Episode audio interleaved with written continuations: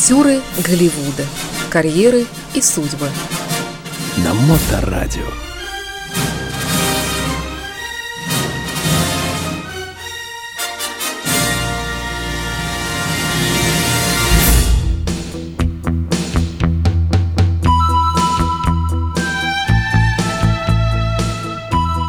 Доброе время суток.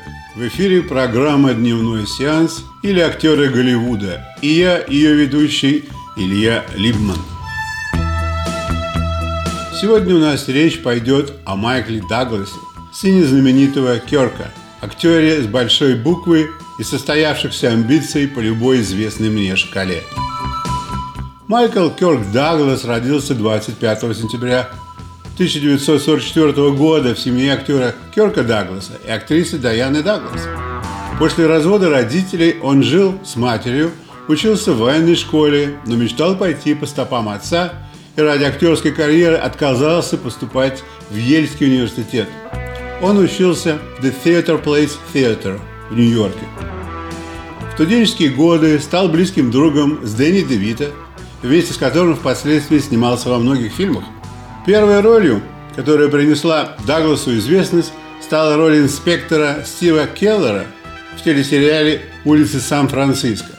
В это время он убедил отца Керка переступить ему права на экранизацию романа «Пролетая над гнездом кукушки». Даглас выступил продюсером этого проекта, который завоевал премию «Оскар» как лучший фильм года. Даглас всегда отстаивал необходимость ядерного разоружения и решил посвятить свой следующий проект этой теме. Фильм «Китайский синдром» вышел на экраны в 1979 году и вызвал немало шума. Помимо продюсирования, Даглас сыграл одну из главных ролей в этой картине.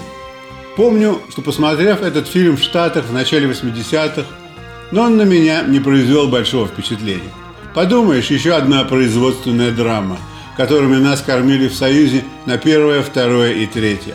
Возможно, что мой уровень гражданского сознания в те годы был по инерции жизни все еще пофигистским, и про возможность Чернобыля никто особо не думал, кроме людей, связанных с ядерными реакторами профессионально. В одном из интервью Дагласа спросили, были какие-нибудь из его фильмов толчком к происходящему наяву. И он ответил, что наверняка знает только три случая. Через неделю после выхода на экраны китайского синдрома произошел мелдаун на ядерной теплостанции в Пенсильвании. Другой раз речь шла о ленте 93 -го года под названием «С меня хватит», в котором актер сыграл простого инженера, потерявшего работу, доставшего оружие и пострелявшего немало народу вокруг. Во время съемок этого фильма в Лос-Анджелесе произошел большой бунт со стрельбой, битьем витрин и поджогом машин в городе.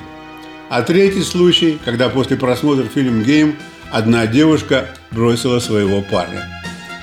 В 1980 году Даглас сильно разбился, катаясь на лыжах, и на три года ему пришлось забыть про любые съемки. Таким образом, когда в 1984 году появился замечательный фильм «Romancing Stone», я был только удивлен, где они прятали такого красавчика, искателя приключений. Как-то раньше говорил о постановке голоса у артистов во время их профессионального становления. Тогда это относилось к Джеку Никольсону. Ему логопед посоветовал ничего не менять с его голосом, потому что то, что у него есть, и за деньги не купишь. Примерно такая же история с голосами у Мика Рёрка и Майкла Дагласа. У первого голос такой, как будто кузнец из сказки про семеро козлят не слишком удачно подковал волку язык, чтобы тот сошел за козу мать. Помните? Ваша мать пришла, молочка принесла. Микки Рёрк своим голосом стелит мягко, да жестко спать. У Дагласа голос тоже очень специфический, на мой взгляд. У президента Штатов такого голоса быть не может по умолчанию. Однако Даглас сыграл замечательного президента.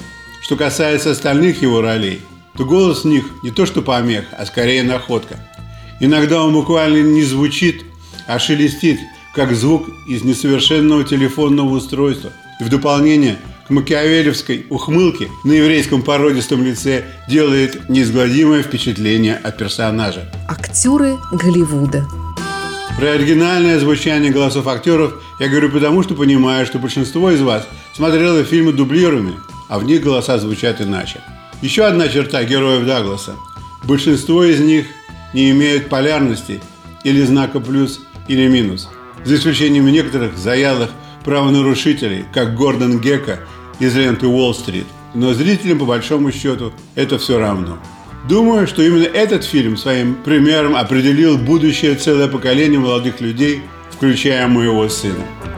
В тот год никакие стрелялки, войнушки или секс-экскапады на экранах не привлекали внимания мальчиков из старших классов больше, чем фильм «Уолл-стрит».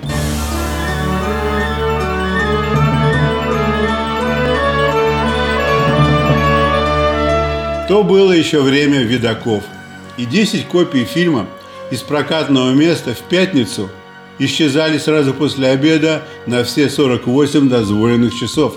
Молодежь, желающая разбогатеть на купле и продаже ценных бумаг, смотрела эту ленту многократно, как на методический материал. Появилась масса летучих фраз из фильма, типа «Деньги никогда не спят», «Хочешь завести друга? Заведи собаку», или самое ценное, что существует в мире, это информация. Даглас прекрасно справился с этой ролью, за что он получил своего второго Оскара. Однако фильм принес только 48 миллионов долларов при бюджете 16,5 миллионов, что говорит о том, что далеко не всех в обществе интересует процесс наживы таким образом. Публика любит другого рода развлечения. Поэтому разогревом к Уолл-стриту в тот же год вышел фильм «Фатальное увлечение», с бюджетом в 14 миллионов и доходом в 320 миллионов долларов.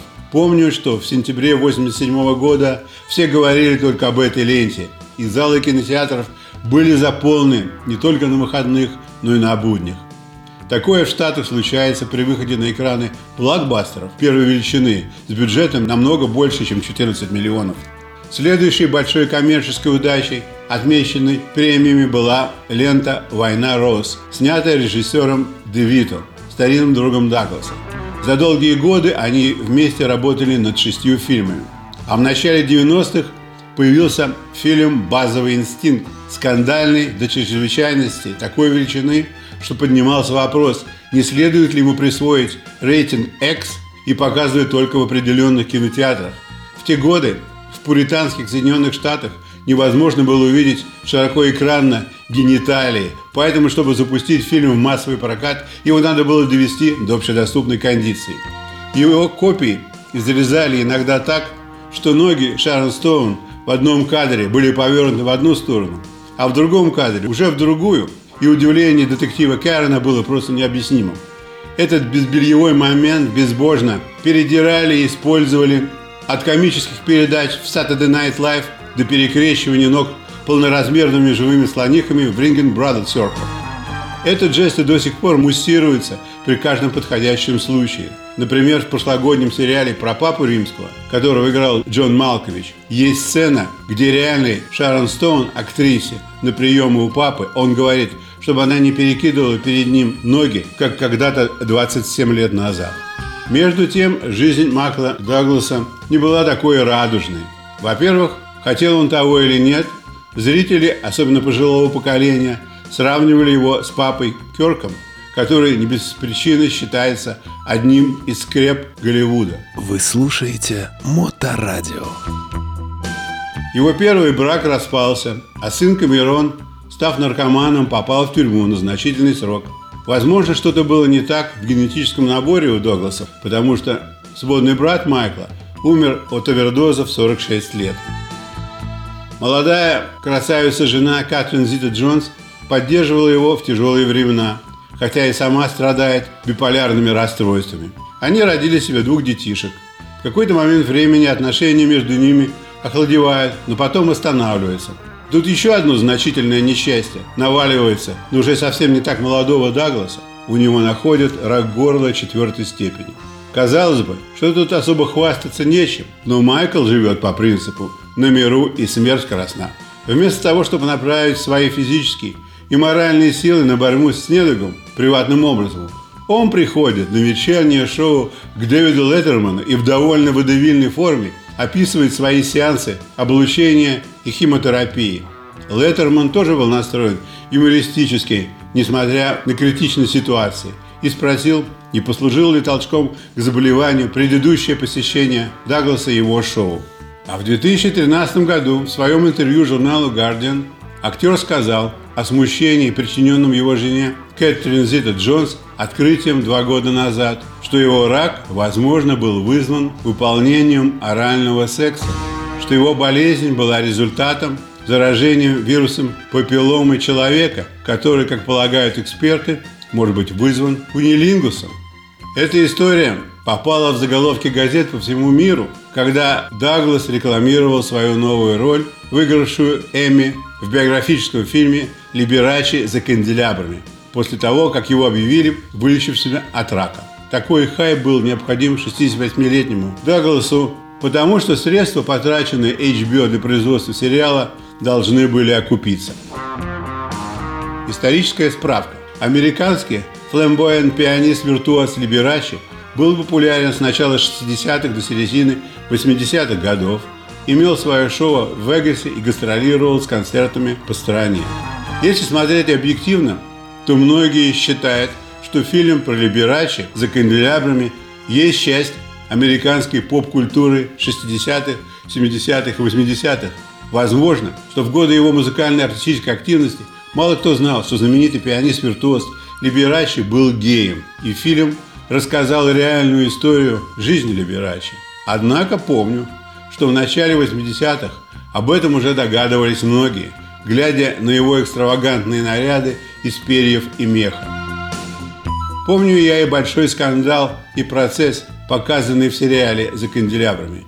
Несмотря на 13-й год 21 века, выход сериала для многих был шоком и был встречен крайне негативно.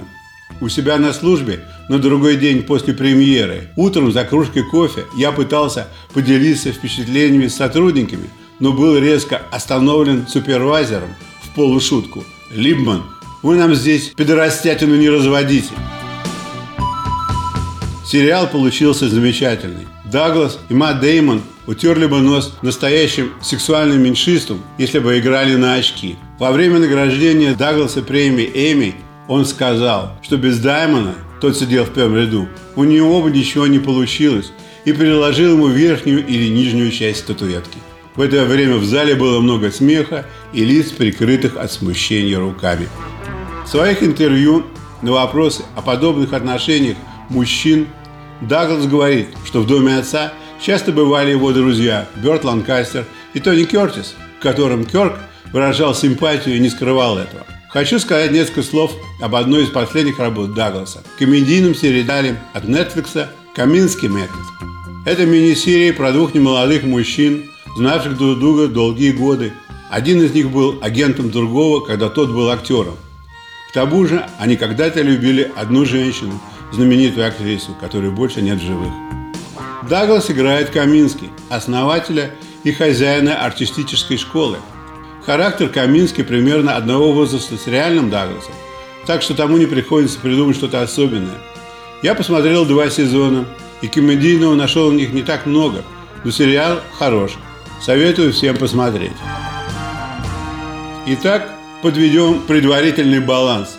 Обладатель двух Оскаров и 32 номинаций и побед в пяти национальных и мировых конкурсах.